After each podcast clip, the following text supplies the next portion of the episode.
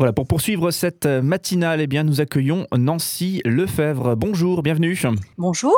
Ah, vous êtes juriste de la commission juridique du CNEF, le Conseil national des évangéliques de France. On en a parlé toute cette semaine hein, d'ailleurs de ce CNEF, puisqu'il organise la semaine universelle de prière et c'est notre thématique euh, cette semaine. Donc merci euh, de nous rejoindre.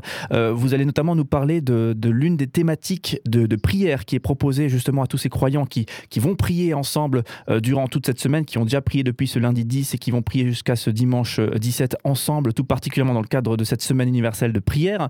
Et du coup, l'une de ces thématiques sera la liberté de conscience. D'ailleurs, je, crois que cette liberté de conscience, cette thématique, termine euh, cette série de thématiques euh, que vous avez proposées. C'est bien ça, c'était un choix conscience, le fait de terminer là-dessus? Alors effectivement, le, point d'orgue de la semaine universelle de prière, c'est euh, donc euh, la prière pour, notre liberté, notre liberté de religion, de conscience, celle de pouvoir partager notre, notre foi, euh, puisqu'évidemment, en tant que chrétien, c'est une de nos missions, celle de partager l'évangile autour de nous. Et comment pouvons-nous accomplir cette mission si nous n'avons pas la liberté de le faire La liberté donc de religion est absolument nécessaire.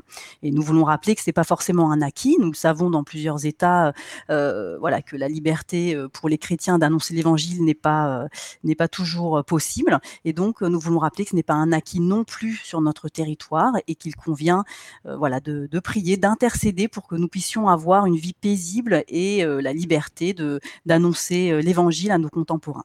Voilà, l'annonce de l'Évangile, l'évangélisation, c'est des mots qu'on entend beaucoup dans la dans la bouche des protestants évangéliques. On en a d'ailleurs parlé toute cette semaine. Est-ce que ces, ces mots sont contraires à notre laïcité. Que dit la loi justement? Alors la loi en fait euh, française est très euh, protectrice.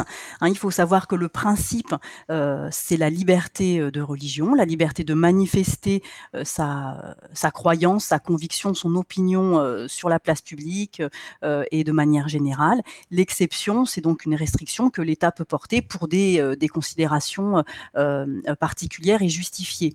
Donc notre cadre laïque est absolument protecteur de notre liberté de religion. Je rappelle la laïcité pour moi c'est pour moi et pour le Conseil d'État et, les, juristes euh, qui connaissent la question, euh, c'est un principe euh, à trois piliers. D'abord, la liberté de religion, de conscience des individus. Ensuite, la neutralité de l'État et de ses services et de ses agents et non pas la neutralité de la société civile. Et troisièmement, l'égalité, c'est-à-dire le pluralisme euh, des opinions et qui ont toutes euh, voix égale dans notre société. Donc vous voyez bien que dans ce cadre-là, la laïcité est plutôt protectrice euh, de la liberté des individus de partager leur foi, d'avoir donc leur liberté de culte également. Et c'est la neutralité religieuse s'applique finalement uniquement à la sphère de l'État qui n'a pas à se mêler des convictions et des religions des citoyens.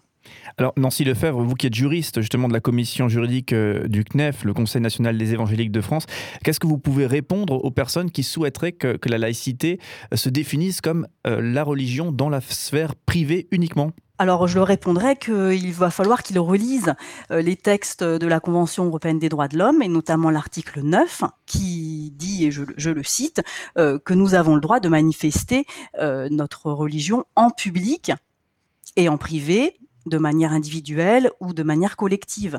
Et donc ce, terme en public inclut euh, le fait de pouvoir le faire sur la, sur la voie publique, dans les lieux publics.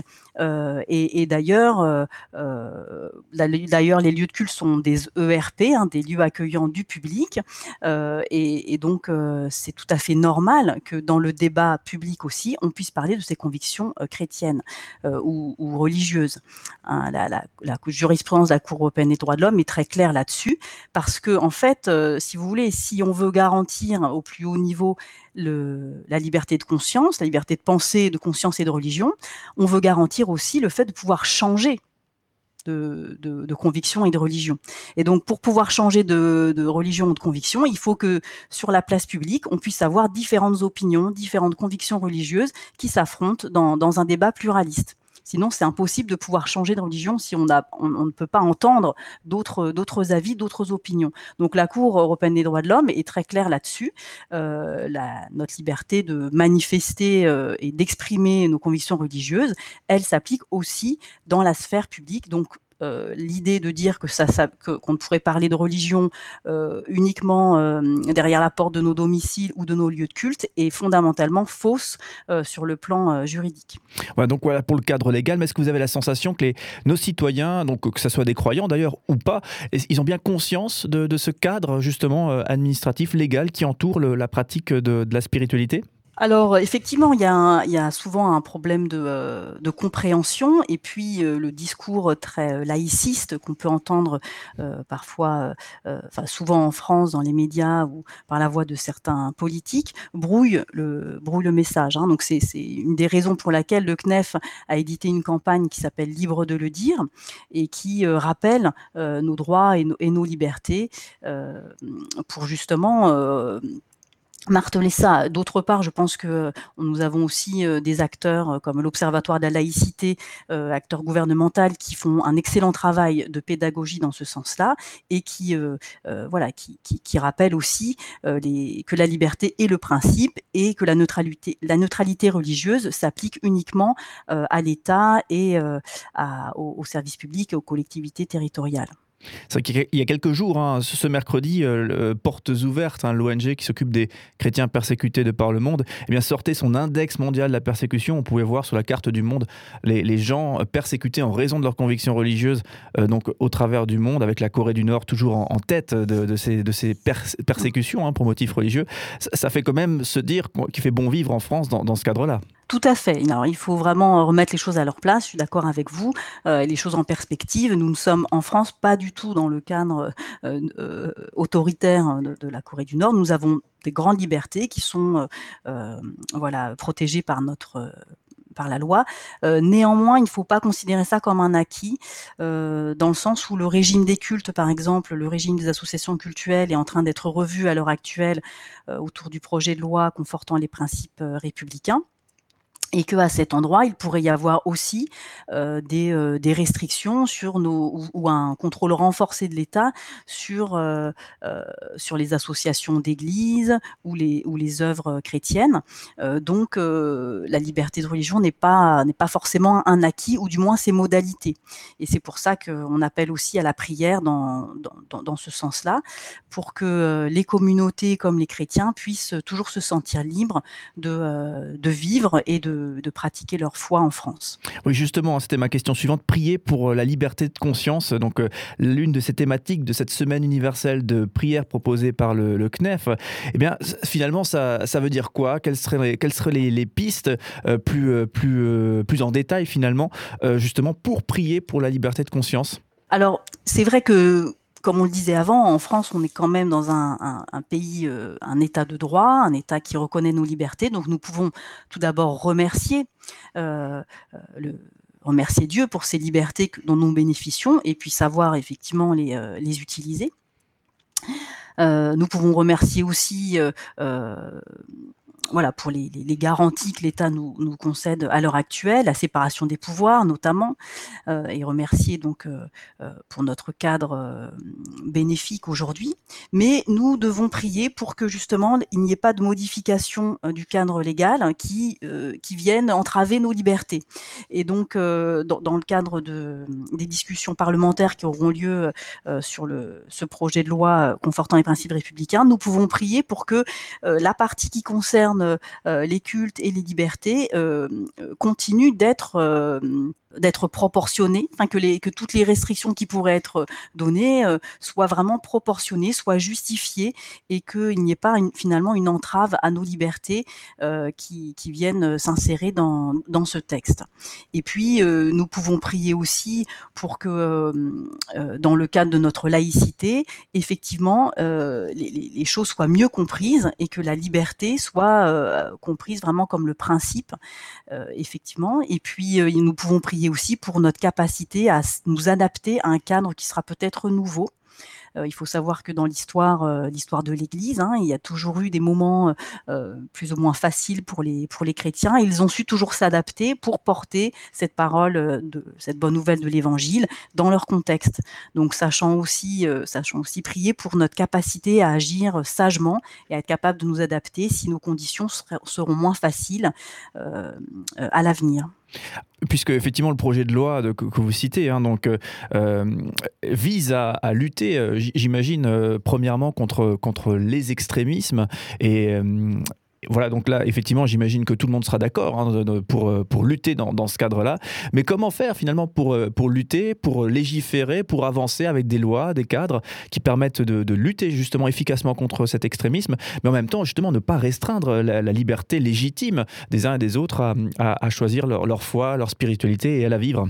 Alors c'est une question d'équilibre et euh, de savoir aussi viser la bonne cible. Et c'est un petit peu ce que nous craignons avec ce projet de loi, c'est que euh, à travers, enfin, euh, sous prétexte de, viser une cible très très clairement identifiée hein, par le, discours de, des Mureaux du président de la République, c'est-à-dire le séparatisme et l'islamisme radical qui vient essayer de séparer des concitoyens de, de, la société française, eh bien qu'à travers cette cible très précise, finalement, euh, euh, on, on, vienne légiférer de manière générale et, euh, et, réduire la liberté de tous. Donc effectivement, c'est une question d'équilibre. Et dans ce sens-là, le CNEF publie donc des recommandations d'amendement et de modification de ce texte pour que justement les, les, les articles, les mesures soient mieux ciblées et qu'effectivement les mesures soient aussi plus proportionnées.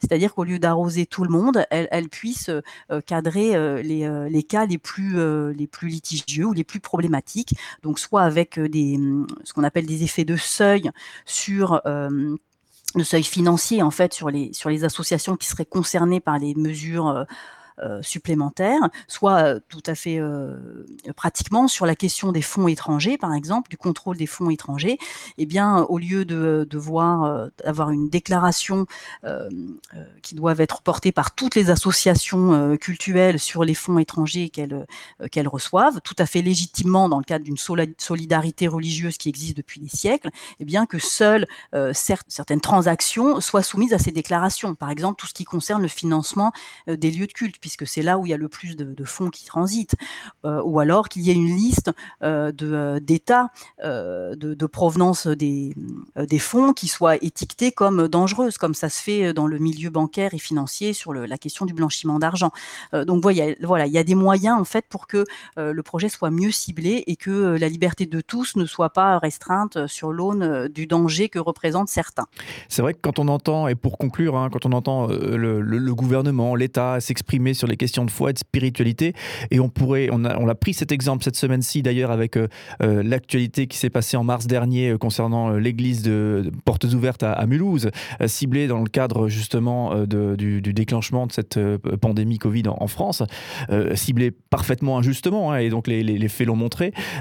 effectivement, on pourrait, on pourrait effectivement craindre par rapport à, cette, à cette question. Oui, tout à fait. Donc, ce qu'il faut euh, rappeler euh, à l'aune de, ce qu'on a vécu en 2020, euh, c'est que à plusieurs reprises, le Conseil d'État, donc notre plus haute cour administrative, a dû contrôler les actions du gouvernement.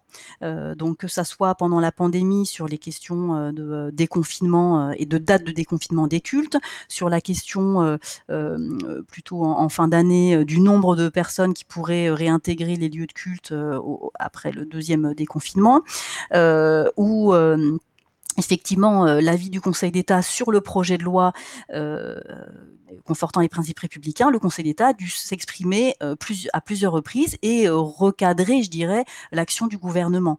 donc effectivement, il faut, il faut veiller. Enfin, c'est un signal qui nous appelle à veiller à nos libertés, premièrement, et deuxièmement sur la question de la porte ouverte chrétienne de Mulhouse. Effectivement, il y a eu un effet de loupe et un effet de stigmatisation d'une communauté religieuse qui qui a été effectivement tout à fait tout à fait néfaste, tout à fait disproportionné et ça, ça a appelé au niveau du CNEF aussi à une vigilance euh, sur la, la, protection en fait des, euh, des communautés chrétiennes euh, contre aussi le discours de, de, haine, le discours de discrimination qui pourrait euh, être occasionné soit sous l'angle de la, de la, pandémie, soit sous d'autres sous d'autres auspices. Donc effectivement, il, il, faut il faut rester vigilant. Nos institutions, même voilà, je vous dis même le Conseil d'État est vigilant.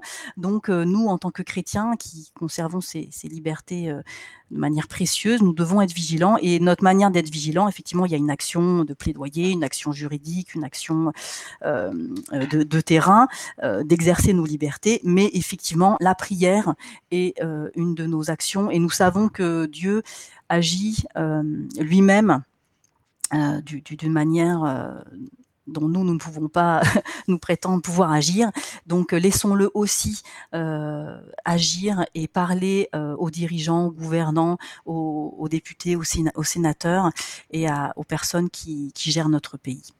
Nancy Lefebvre, merci beaucoup. On le rappelle, vous êtes juriste de la commission juridique du CNEF, le Conseil national des évangéliques de France. Vous avez notamment euh, rédigé également la, partie euh, du livret euh, qui nous sert de guide de, prière pour toute cette semaine de, prière, justement la partie consacrée à la liberté de, conscience. vous, vous participez à cette semaine de, prière? Est-ce que c'est -ce en physique? Est-ce que c'est via des visios? Et du coup avec justement un temps de prière sur l'ordinateur?